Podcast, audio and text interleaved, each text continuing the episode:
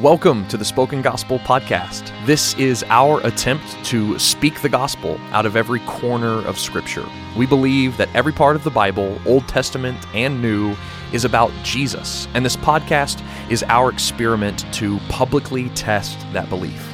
Today's episode is brought to you by Thomas Nelson Publishers and my new book, Rewire Your Heart replace desire for sin with desire for God. And that's coming out wherever books are sold October 30th. And it's available for pre order from your favorite outlet today. So visit rewireyourheartbook.com for all the details. Let's jump in.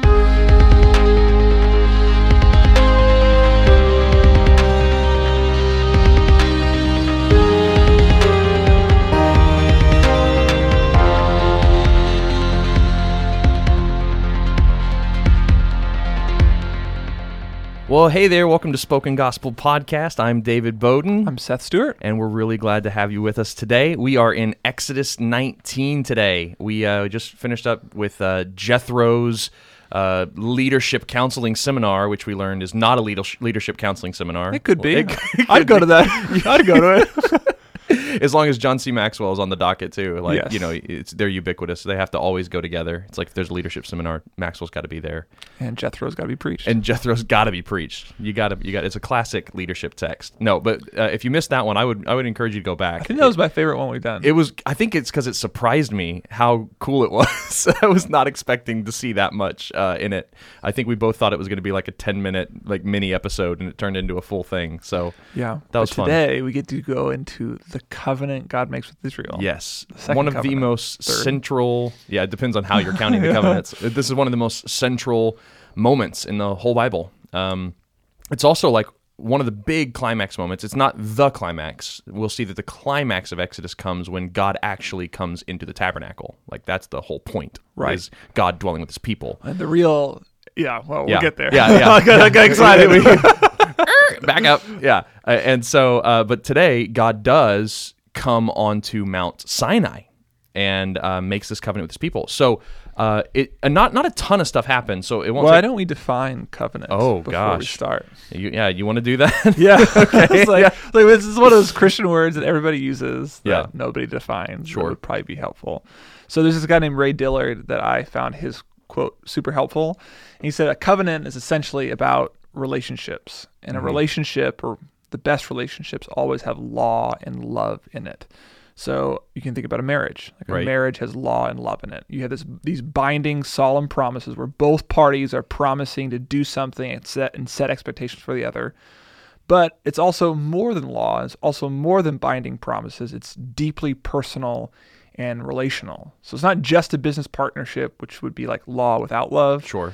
And it's not just a friendship, which is generally like love without law. Okay the but it's actually this binding the binding law like nature of it makes the intimacy of the relationship more intense mm.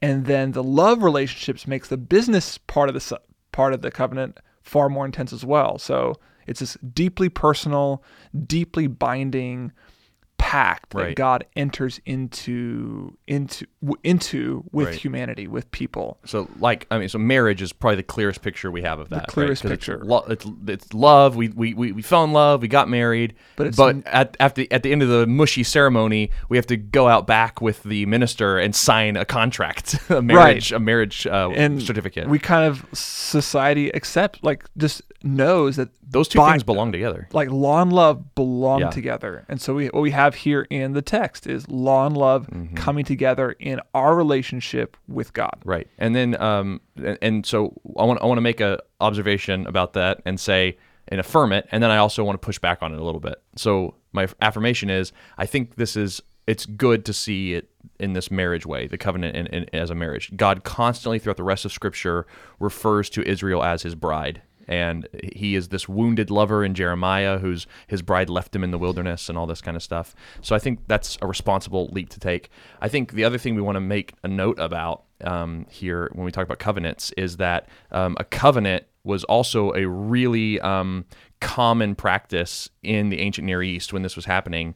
Um, and a, what, what some of these covenants would look like is that you'd have a conquering army come in and take over a city and decimate and rule, and like he would take over, and then that Lord would make a covenant with the new city that he's taken over. And so, um, and and The more powerful person would say, "Here are the That's right. terms of living terms. at peace yes, with me." that's exactly right. And so, as long as you do these things, we're going to be okay. I'll let you live in the land. I will build roads for you. You know, I'll be your king. You will be my people. That kind of thing. Uh, and so, that's kind of what God has done here as well. He has not decimated Israel. He's saved Israel by decimating Egypt, and he's rescued them and brought them out. That's why it's already a play on these ancient Near Eastern Yeah. covenant contracts. And they actually followed a very specific pattern where the more powerful lord, the invading lord, Mm-hmm. whatever, whoever, he would say, "Here's what I've done for you already." Right. He would then make stipulations. Here's what your responsibility is, and then he would make promises and and curses. and curses. And we actually see that. That's right. Here in uh, Exodus. So Yep. in verse four, God recounts what He did for Israel. In verse five, He says, "And here's what you will do in response. You will." Verse five. Now therefore, if you will indeed obey my voice and keep my covenant, you shall be my treasured possession among all peoples, for all the earth is mine. And he call, He says, "You'll be a kingdom of priests and a holy nations." And He says, "Moses, go tell this to the people." And then he makes, and so those are the stipulations, and then Yep. immediately followed by the promises. Right. And actually, here we don't have curses. No. not yet. Not yet. No, they they come later, uh, but they don't even come in Exodus. Uh, the curses don't.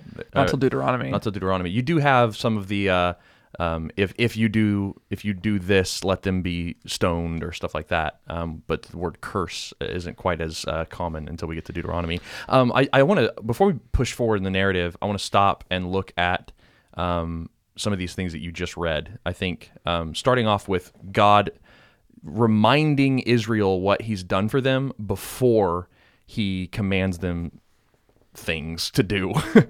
Right. He says, I am the Lord your God who brought you up out of the land of Egypt, right? Therefore, do these things. God's covenant that he makes is preconditioned on the saving act that he did towards Israel, right? And I think this is so common to uh, how God operates through Scripture, right? He saves before he sends. You know, he calls before he commands. Um, it's just always how he works, and we see this really clearly in Jesus, because like Jesus doesn't come to us and say, "Do this, and then I'll save you." Right? He says, "I have saved you. I am the Lord your God who brought you up out of the land of Egypt." Love me. Right? Love me. Yeah, Except in the gospel, it's I'm the Lord your God who died on a cross to save you. Now love me and obey my commands. Um, and so God always comes and does the work first. Right? He always comes and saves first, and based on that huge saving event, he then says, "Love me, follow me, obey me." And one of the most common ways in which we misunderstand Christianity is that in we must first behave or do a certain moral action or get our lives together before God will love us and Yep. before God will accept us. But that's not the case. God actually saves us 1st Mm-hmm. and then because he saved us and out of out of love and gratitude we respond in obedience. Yeah. That's that's I was like I was trying to think of a, like a way to like describe this. Yeah. like like put it in like other words and so like in order I said it so I, I wrote it down this way and you're just going to hear it. so I think many of us hear and think that in order to eat your cake and to be saved, in order to eat your cake, you need to buy all the ingredients, Right. bake the cake, frost it yourself and then present it to the Lord. If he thinks it's good, he'll allow you to eat it. But what God is actually saying in these covenants and by placing all his faithfulness first, he's saying in order to enjoy the cake, all you need to do is love sugar.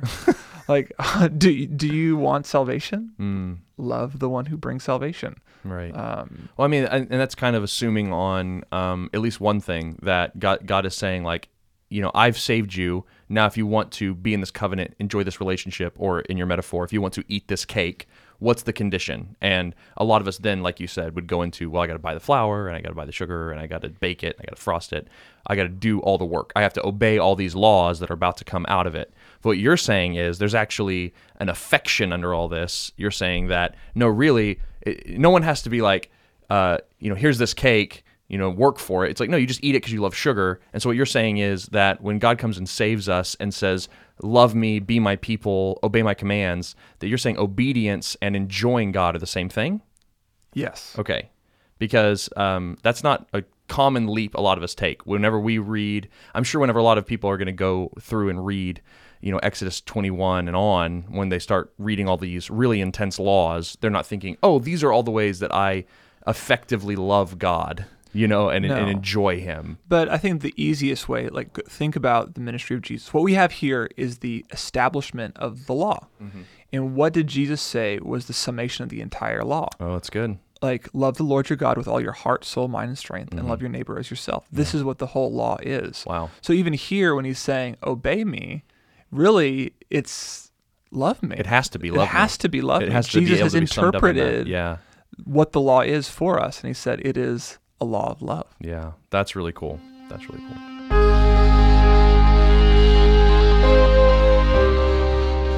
So here's the question then. Okay.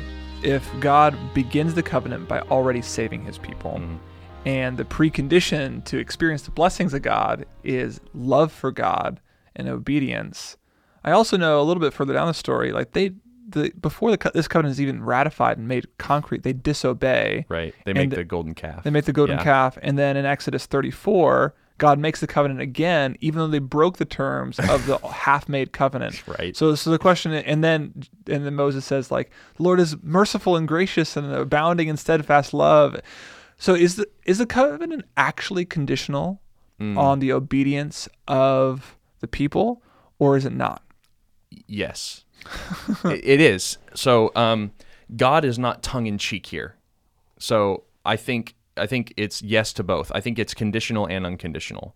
At so the same time. At the same time, because if it wasn't, I think God would be being duplicitous in a sense. Uh, he'd be kind of like, like I said, tongue in cheek, kind of like, kind of joking, like I like just obey me, and you know the covenant will go well. Wink, wink. You know, I Right. know, I know it's not, but I think that God is deathly, and I mean that, ser- you know, deathly serious about um, the the conditions of this covenant. Uh, we see that death dealt, dealt out uh, to three thousand people after the golden calf. Um, we see it here that if you come up on the mountain and you're not consecrated or called, you will die. And so it is conditional that this is a covenant that God takes seriously, and if you don't obey it perfectly, then you cannot dwell with God. You cannot. Yet, like you said, you've pointed out, but God seems to continually hold up his end of the covenant unconditionally. Right. And by unconditional, I mean not conditioned upon the people's obedience. Yeah. Right. Uh, and so, I'm also having flashbacks like the covenant with Abraham. Yes. Where he walks by himself. That's right. Through those animals, as Yes. if like I'm the one who's responsible for both party, both sides That's of the right. covenant. That's right. And, and so I think that we have to see what we have to see here is a forerunner to Christ, right? That that God is saying and an example and exampling here that even though mankind is 100% responsible for their actions. They must obey God. They will fail. Even though all that is true, the covenant will be broken. They cannot hold up their end of the bargain. From the beginning, God has demonstrated and shown that He will unconditionally uphold both ends of the bargain. And the only way He can do that is in Christ. So if you're an Old Testament Right. Jew living under the Old Covenant, Yep. you are actually feeling like all this dramatic tension all the time, aren't you? Right. Because you're like, God said he'd be faithful to his promises if I obey, but we've consistently not obeyed, but he's still faithful. Yes. Why? On what basis? What ground is he still faithful if we've been disobedient? So, like, as a Jewish person, you're probably living with this.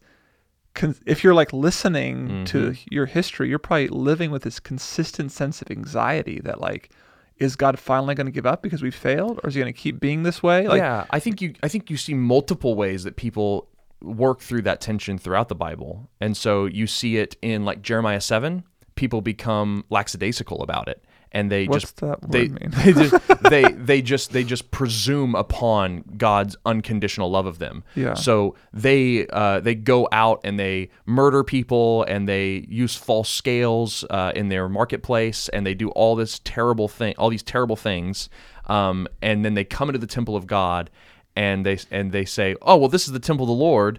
Uh, he he has to love us. He has to stay here because he promised he would. And God always keeps his promises. Don't you remember Exodus? And so you see this like presumptive people kind of coming out of this.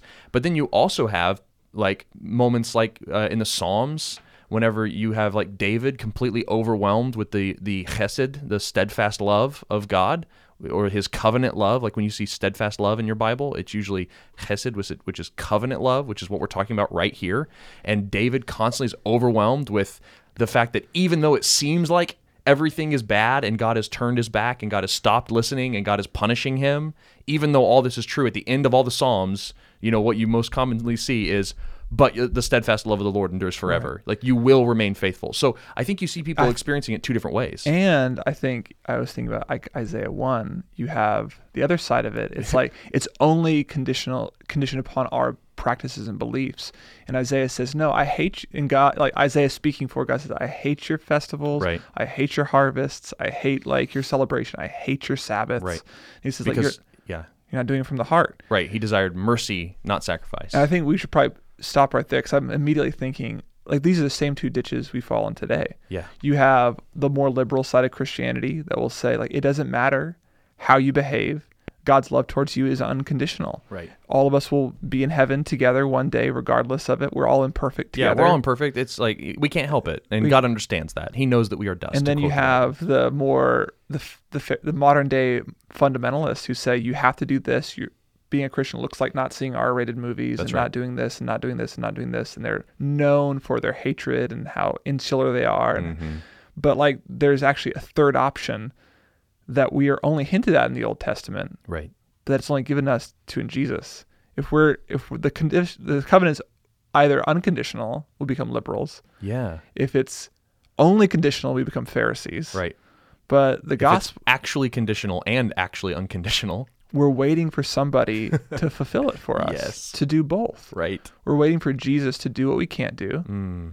and to give to us what we were supposed to do. Yeah. We're waiting for the cross of Jesus Christ to free us from both the excesses of liberalism mm-hmm. and fundamentalism. Right. We're waiting for a new way to live. Yeah. And this is totally teased um, in the next at the end of the next chapter um, after the the 10 commandments are given. Um, there is an altar put up at the foot of Mount Sinai.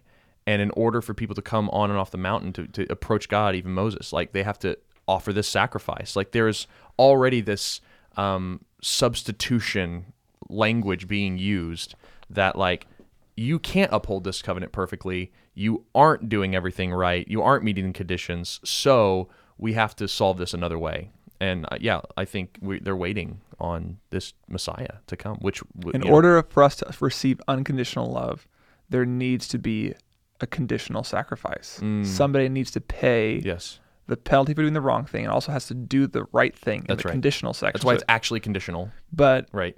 The crazy news of Jesus Christ is that we get the unconditional chesed love of God mm. because Jesus Christ fulfills all the conditions for us.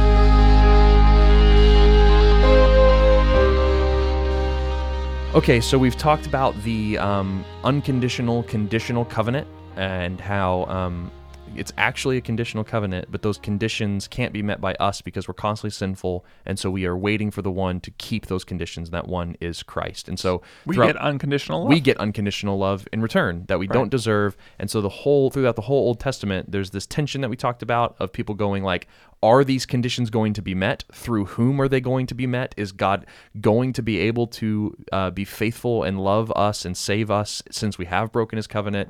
And then we get to Jesus, and the answer is yes. So now I want to look at okay, so why is God making this covenant with his people at all? Like, why does this covenant exist? You know, what is what's God after here? Um, what's his reasoning? Yeah. And he says that I'm going to make this covenant with you for some specific reasons. He says that so that out of the whole earth, he says, the whole earth is mine. And out of this whole earth, out of the, all the cosmos that I possess, you, Israel, are going to be my treasured possession. I'm going to make you a kingdom of priests. I'm going to make you a holy nation.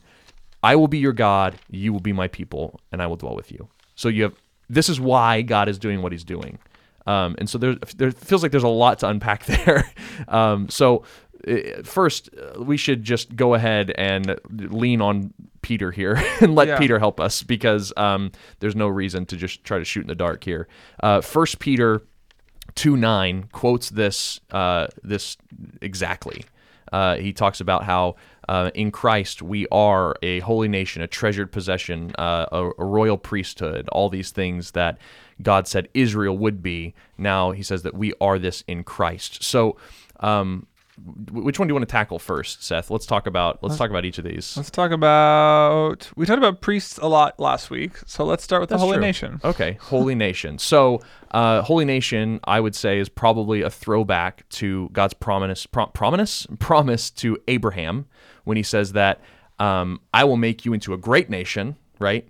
Right. And then through you, all nations will be blessed. And so we'll we'll we'll learn very soon in Leviticus that things that are holy, when they go out and touch other things, they make other things holy. And so like that's how holiness works. No, the opposite. Uh, no, it's a- it depends on the level of holiness. So the sin atonement of like the lamb, the sin atoning lamb, if its blood gets spurted out and lands on an object, that object is made holy. So much so that if like it gets on your robes, you have to your your robes are made holy, and you have to wash off the holy blood. And if you wash it off in an earthen vessel, that earthen vessel is holy. So you have to smash the vessel, or else the holiness will just keep spreading. And so it's pretty crazy. That's crazy. Yeah. Now, a de- now something that is defiled can make a neutral object defiled, but holiness cannot be defiled. Oh, weird. Yeah. Anyway, there, we'll get into that when we talk about Leviticus.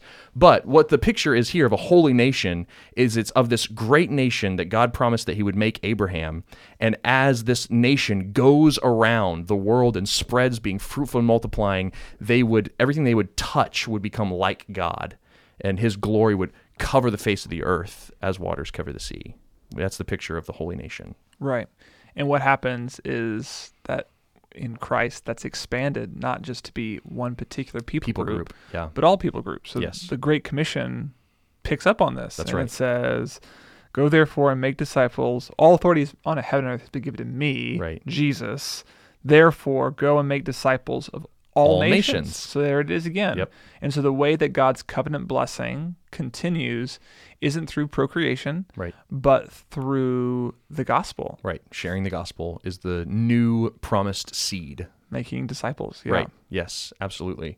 Um, so, uh, what about this treasured possession thing out of the whole earth? This is very interesting uh, that God chose Israel out of everyone, out of everything. God chose humans, and out of the humans, He chose Israel, even though they were doubting all the way and fighting all the way. I think this goes back to um, what we talked about how God makes His promises and His unconditional covenant, and He and He He does this before Israel has done anything to earn it. And so um, there's this there's this idea. It's a really controversial term for a lot of people, but it's this idea of monergism, this idea that in the Salvation Act, God is the only actor. God does everything. God does everything.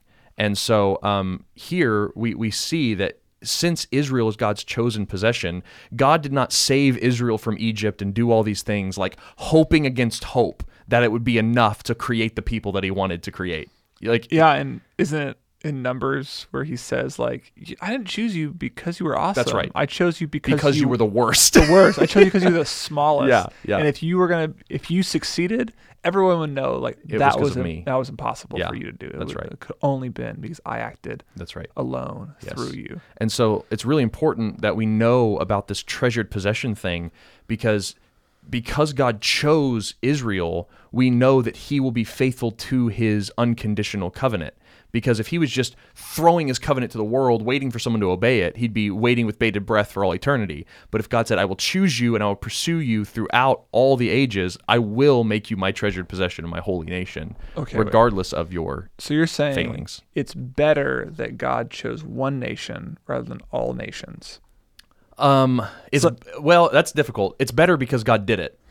I, I can't tell you why it would be better or why God chose to Well, do. you it seemed like you were pushing like like this is like this is there's a benefit and there's a joy and there's a security in God choosing one particular people rather than making his covenant available to all people. And so I just oh, I see. dude is you were saying that I was like, man, like most of the people I interact with said no, what was most loving would be for all people to experience God's covenant Right. faithfulness Yeah. without discrimination, Yeah. without like specialization, without specific like making it specific. Right. So like how okay, let's just say like no no no, God would be more loving if everyone could so like you just said the opposite of this. I so, did. so so if somebody comes up to you, non Christian friend, Christian Yeah. friend, whoever, and they say, How is no, God would be most loving if he allowed his covenant to be experienced by the entire ancient world, Mm-hmm. and Israel would have been said, yes, we'll be the ones that do it.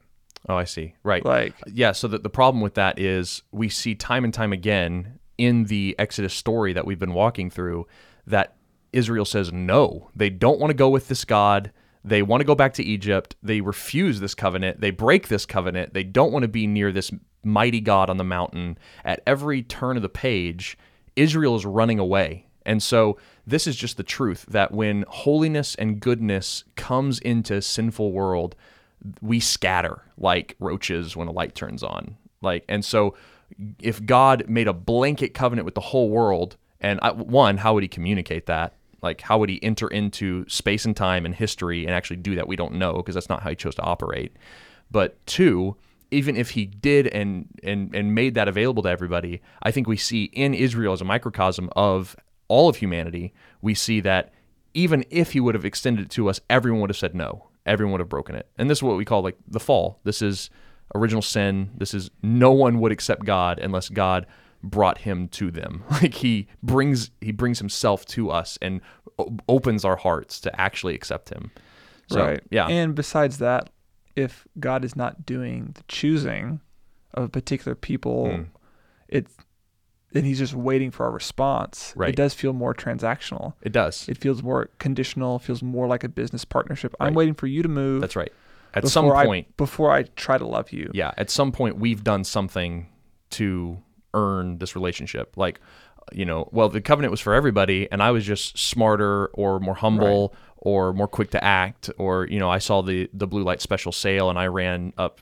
You know, I got to Right. Walmart first and beat everybody. So to to my like to my non-Christian friend who's Yeah. saying, "No, no, I want I God needs to be loving to everyone simultaneously all Right. the time." Your response would be, "Okay, do you really want someone to love you only because you've done enough things for them? right. Wouldn't it be more loving for somebody to look at you, to see your flaws, to see your imperfections, say, "I will love you. I'll pay your debts. I'll make sure you make it through college, not because you've done anything, but simply because I love you Right. and you're mine." Yeah. And I want you to respond in kind. Like that's that's what you're saying. Like, Yes. Yeah. like that's is. what's happening here in Israel. and I would also say to this hypothetical non-Christian friend that God is also doing what you want him to do.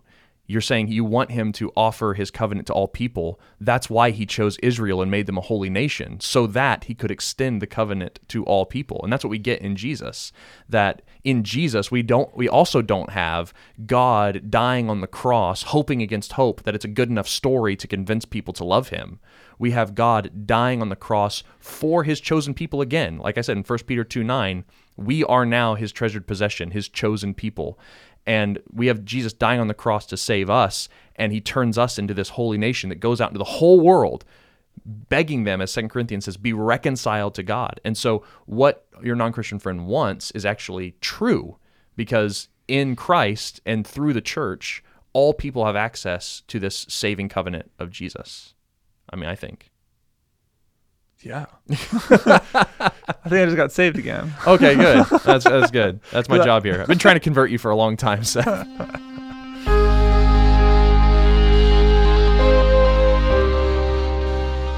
So we just asked a question.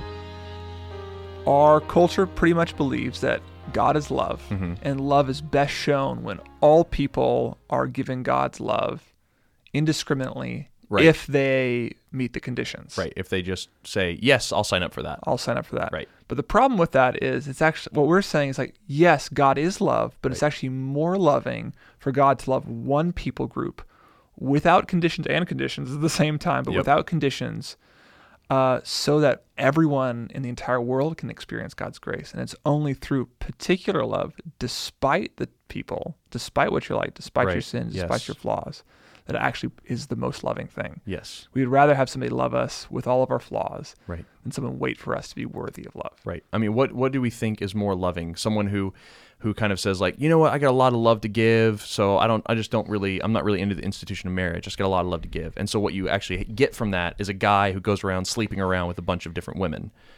Compare Or- him to yeah. a committed loving, caring father and husband who is faithful to his wife for 60 years and dies. Who would you say is showing more love? The guy who spreads his quote unquote love around to a bunch of people indiscriminately or someone who commits deeply to a particular person. It's the one where there's law and love. Law and love, the covenant. and love. Yeah. It's why it, go- it goes back to marriage, and marriage is particular. It's not universal. You don't marry everybody. You marry someone. And that's special for that relationship. Yes. And it's a picture of what true love is like. Yes. For everyone around. That's right. So we have a category for that. That's true Yeah. love. And what's amazing is when God makes this marriage covenant with Israel in Christ, whenever it becomes for all people. Like, and that was always God's plan. You know, in Abraham, you know, all nations will be blessed through this specific covenant with you and your household, Abraham. That's always been God's plan. But God did it through a specific people so we could see what does it look like when God marries himself to a people group. Like that is a beautiful picture because ultimately that's a picture of the church, right? Like we are the new Israel. And so Yeah. now we are the bride of Christ and we got that picture in Israel. And That's it's cool. a communal body. Okay, let's move on. So next we get the crazy theophany, which that's the that's the ten dollar word for God showing up. Only Uh, ten dollars. It's only ten bucks. It's on sale this week. Theophany. Usually, usually it's fourteen ninety nine. Theo- Well, the spoken body. But blah, blah, blah, What was that? The spoken gospel podcast. It's The- only the Spoken ten dollars Gospel podcast is free. free. um, But okay, do leave us a review. but do leave us a review. because that would be Quick nice. plug. Quick plug. Do that because Well, that helps us. yes. Uh, okay, so now uh, we get to God showing up on the mountain. It, it talks about God descending on the mountain in this thick, dark cloud. Uh, there's lightning and there's thunder and it's- Fire. It's, there's fire. It's loud. It's bright. It's ominous. It's terrifying. It's powerful. It's awe inspiring. Yahweh, the I am who Moses met in the burning bush, is now on Mount Sinai as he promised he would be, and his voice is booming, thundering out from the mountain. And here's why he does this. Here's why he puts on such a light show. He, to- he tells Moses, I'm going to show up and I'm going to speak to my people so that they might believe me forever. Like that's why God shows up in this way. Like it's amazing. He's like, I don't I don't want there to be any doubt that Yahweh is the only God because no one else could do this. And so he shows up, he speaks to his people, and I mean it's a testament that to the fact that this account like is still in our hands today. Like it survived and it has a people group with a story that said, yeah, my great great grandfather was at Mount Sinai and did see these things. And then like it's carried on throughout the Old Testament and we keep going back to this moment when God showed up on the mountain and it's carried through until it's met in its ultimate climax in Jesus. And what we see is in Jesus on the Mount of Transfiguration, we get this picture that Oh, I thought Jesus you were gonna go to the cross. Oh, You- not yet, not yet. A different mountain. it's a different mountain. Not yet. Because first we have to know that Jesus is this Yahweh. We have to know that. And that's what the Mountain of Transfiguration does for us. And, and Moses shows up. He's there. And Elijah Oh, shows up and he's there. I- yeah. I really haven't thought about that. And so God uh, Jesus is is transfigured into this picture of God on Mount Sinai with all his glory and all his splendor and and uh, Peter wants to set up a tent just like the Israelites did at the foot of Mount Sinai. He was like we, we're back at Mount Sinai. Here we are. Isn't it good for us to stay here like like our ancestors did in Mount Sinai? And Jesus like, no, no, no. I've got to go to the other mountain like the Yahweh that came down in all his power on Mount Sinai now has to go to Mount Calvary to fulfill the conditions of the covenant that God made at Mount Sinai. That's crazy. that and then- and then I just, I mean, then now I'm having flash forwards. Ooh, flash forwards. J.J. Abrams. Any other Lost fans? oh my goodness. I love Lost. Oh gosh. Like every week for nine years. How long did it go? but like, flash forward. flash forward to Acts 2, where fire descends. Oh dang. Yeah. And like the people, and the people proclaim the gospel. For what purpose? To spread the Lord's covenant To throughout the multi- world. To people groups, different people like, groups. and what is the proof that the that God is present? That fire, like that fire has fallen, Yep. miracles are being done. The Lord is speaking Yep. from the flames yet again. wow. And His tent is us. Yes. Like we are the tent where He dwells. Right. And then flash forward again More flash forwards. and you get to the the end when when God actually comes and makes the whole earth a Mount Sinai that he dwells upon and he comes and he dwells with us and we get to live in that bright glorious, awe-inspiring presence, hearing the voice of God firsthand for all eternity Man, on Mount Zion. that's awesome. It's amazing. That's amazing. Yeah. So that's really cool. Um, man, that just makes me excited. I wish we could end there, but we have to do one more thing. We can. we can't. We can. No, there's no, there's one more thing we have to talk about. Okay. It's that there God is very particular about no one coming on this mountain unless God breaks out against them and they die. So sharp turn away from happy things. Happy things that God speaks to us forever Yay. until you die. this is why I didn't want to talk about it. I know, but the Bible talks about it, so we have to talk about it. So, um, yeah, God says, uh, Moses, I want you to put up this barrier around Mount Sinai before I descend, uh, lest anyone come up to the mountain, get too close, touch it, and I and they die. And there's two ways that in this text that they said that that they could die. One is God says, I would break out against them. So God would actually actively do the killing. Or in order to pre- prevent that, he says that if anyone gets close to the mountain, stone them. Like don't let them. Oh yeah, I forgot Like about that. you yeah. guys stop him. You guys do the do the job. Uh, and and that's kind of a foreshadowing of what happens later whenever uh, Moses and the Levites carry out the justice of God um, after the golden calf. We'll see that later. That It also says stoned or shot. or shot, yeah. like- Which is like they just pull out their semi-automatics and no, it's, I think it's bows and arrows, but you know, I was also thinking slingshots. slingshots. Oh, and that's a Have you seen those YouTube videos? what YouTube videos? People like who recreated like the sling, ancient slingshots and No. like Are take they out. intense? Oh, so intense. Like they these things go up to like 80, 90 miles an hour What? and they'll like explode watermelons. No. YouTube. YouTube. I want to see that. Can we put a link in the description? We to should. it's like Mount Sinai and exploding watermelons. Episode 14. That's so awesome. Okay, uh, so Seth, let's let me. You asked me a hard question earlier that I had to scramble for an answer, so it's my turn. Why? These really are unscripted, by the way. yeah, I know. I don't think people know that. Yeah, we each do. We each study, and we each come with kind of our own little notes. But then, uh, as it unfolds, it's completely unscripted. So here's my question to you. You asked me about conditional and conditional election, or not election. Sorry, that's a Freudian slip. Conditional versus unconditional covenant. Um, let me ask you this: Why would someone die if they touched the mountain? Because Because why? because there's I, the best way I've heard it described is that God is holy yep. and we are not. Yep. And God's holiness isn't a bad thing. That's not why we're destroyed. Yes. But it's because it's so good that it destroys us. Right. And we're not that way. So the best ex- example I've heard is like the sun. Yes. The sun is really, really Good. good. Yeah. It makes life possible on Earth. It's unique, which is the The word holy. the word the, the word holy in our solar system and it's amazing but also if you don't if you approach it improperly you'll be burned up Right. not because it's bad No. but because it's so good so unique and so powerful Right. and so what's happening here is that same dynamic something good unique powerful and life-giving is descending on this mountain and you cannot come near it Right. unprepared That's right. And and so the way I described it, not to not to do a shameless plug here, but the way I described it in my first book, when God isn't there, is like plastic out, outlet caps. You know those Yeah. little like out you know your little electrical outlet, and there's those little plastic caps you put in to keep your kids from sticking forks into them. Um, electricity is a good thing, right? right Um, but you know, a, a concerned parent will put these electrical caps on the outlets um, because the kids don't know how to approach electricity properly, and so they'll shove forks and Right. nails and things into these sockets, and that's harmful to them. And so, to put a barrier in They between, don't even know what electricity They don't even know is, what electricity is, Which is probably more like us. We don't even know what holiness, holiness is. We don't know Right. what God is. That's exactly Yeah. right. They're just meeting Yahweh. Right. And so and so the barrier of the plastic outlet cap is grace.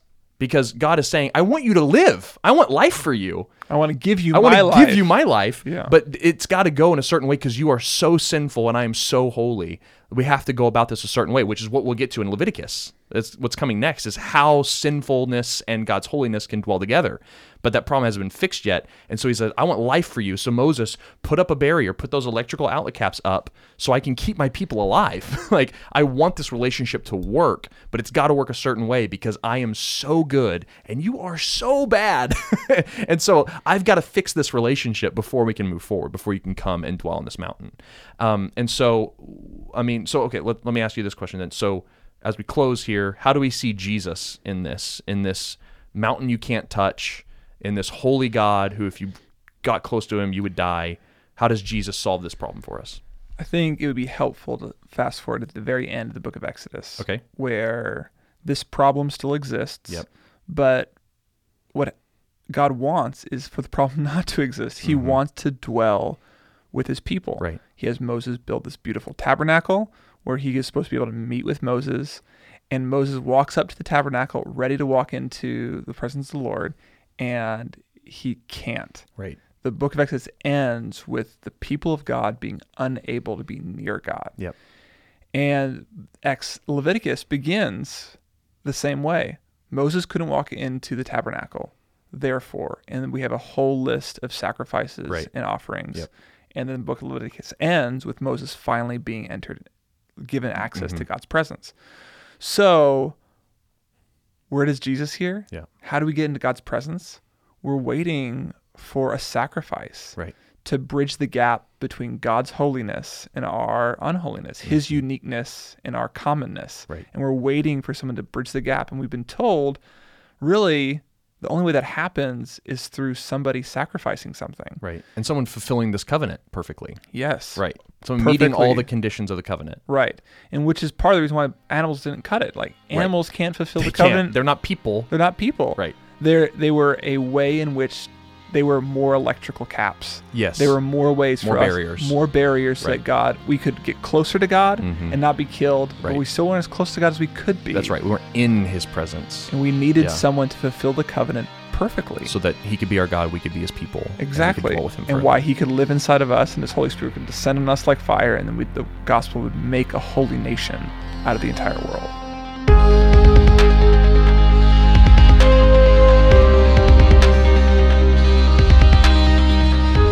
Thank you for listening to the Spoken Gospel podcast. We'd like to remind you that my new book, Rewire Your Heart Replace Your Desire for Sin with Desire for God, is coming out October 30th. Pre orders are now available from your favorite retailer.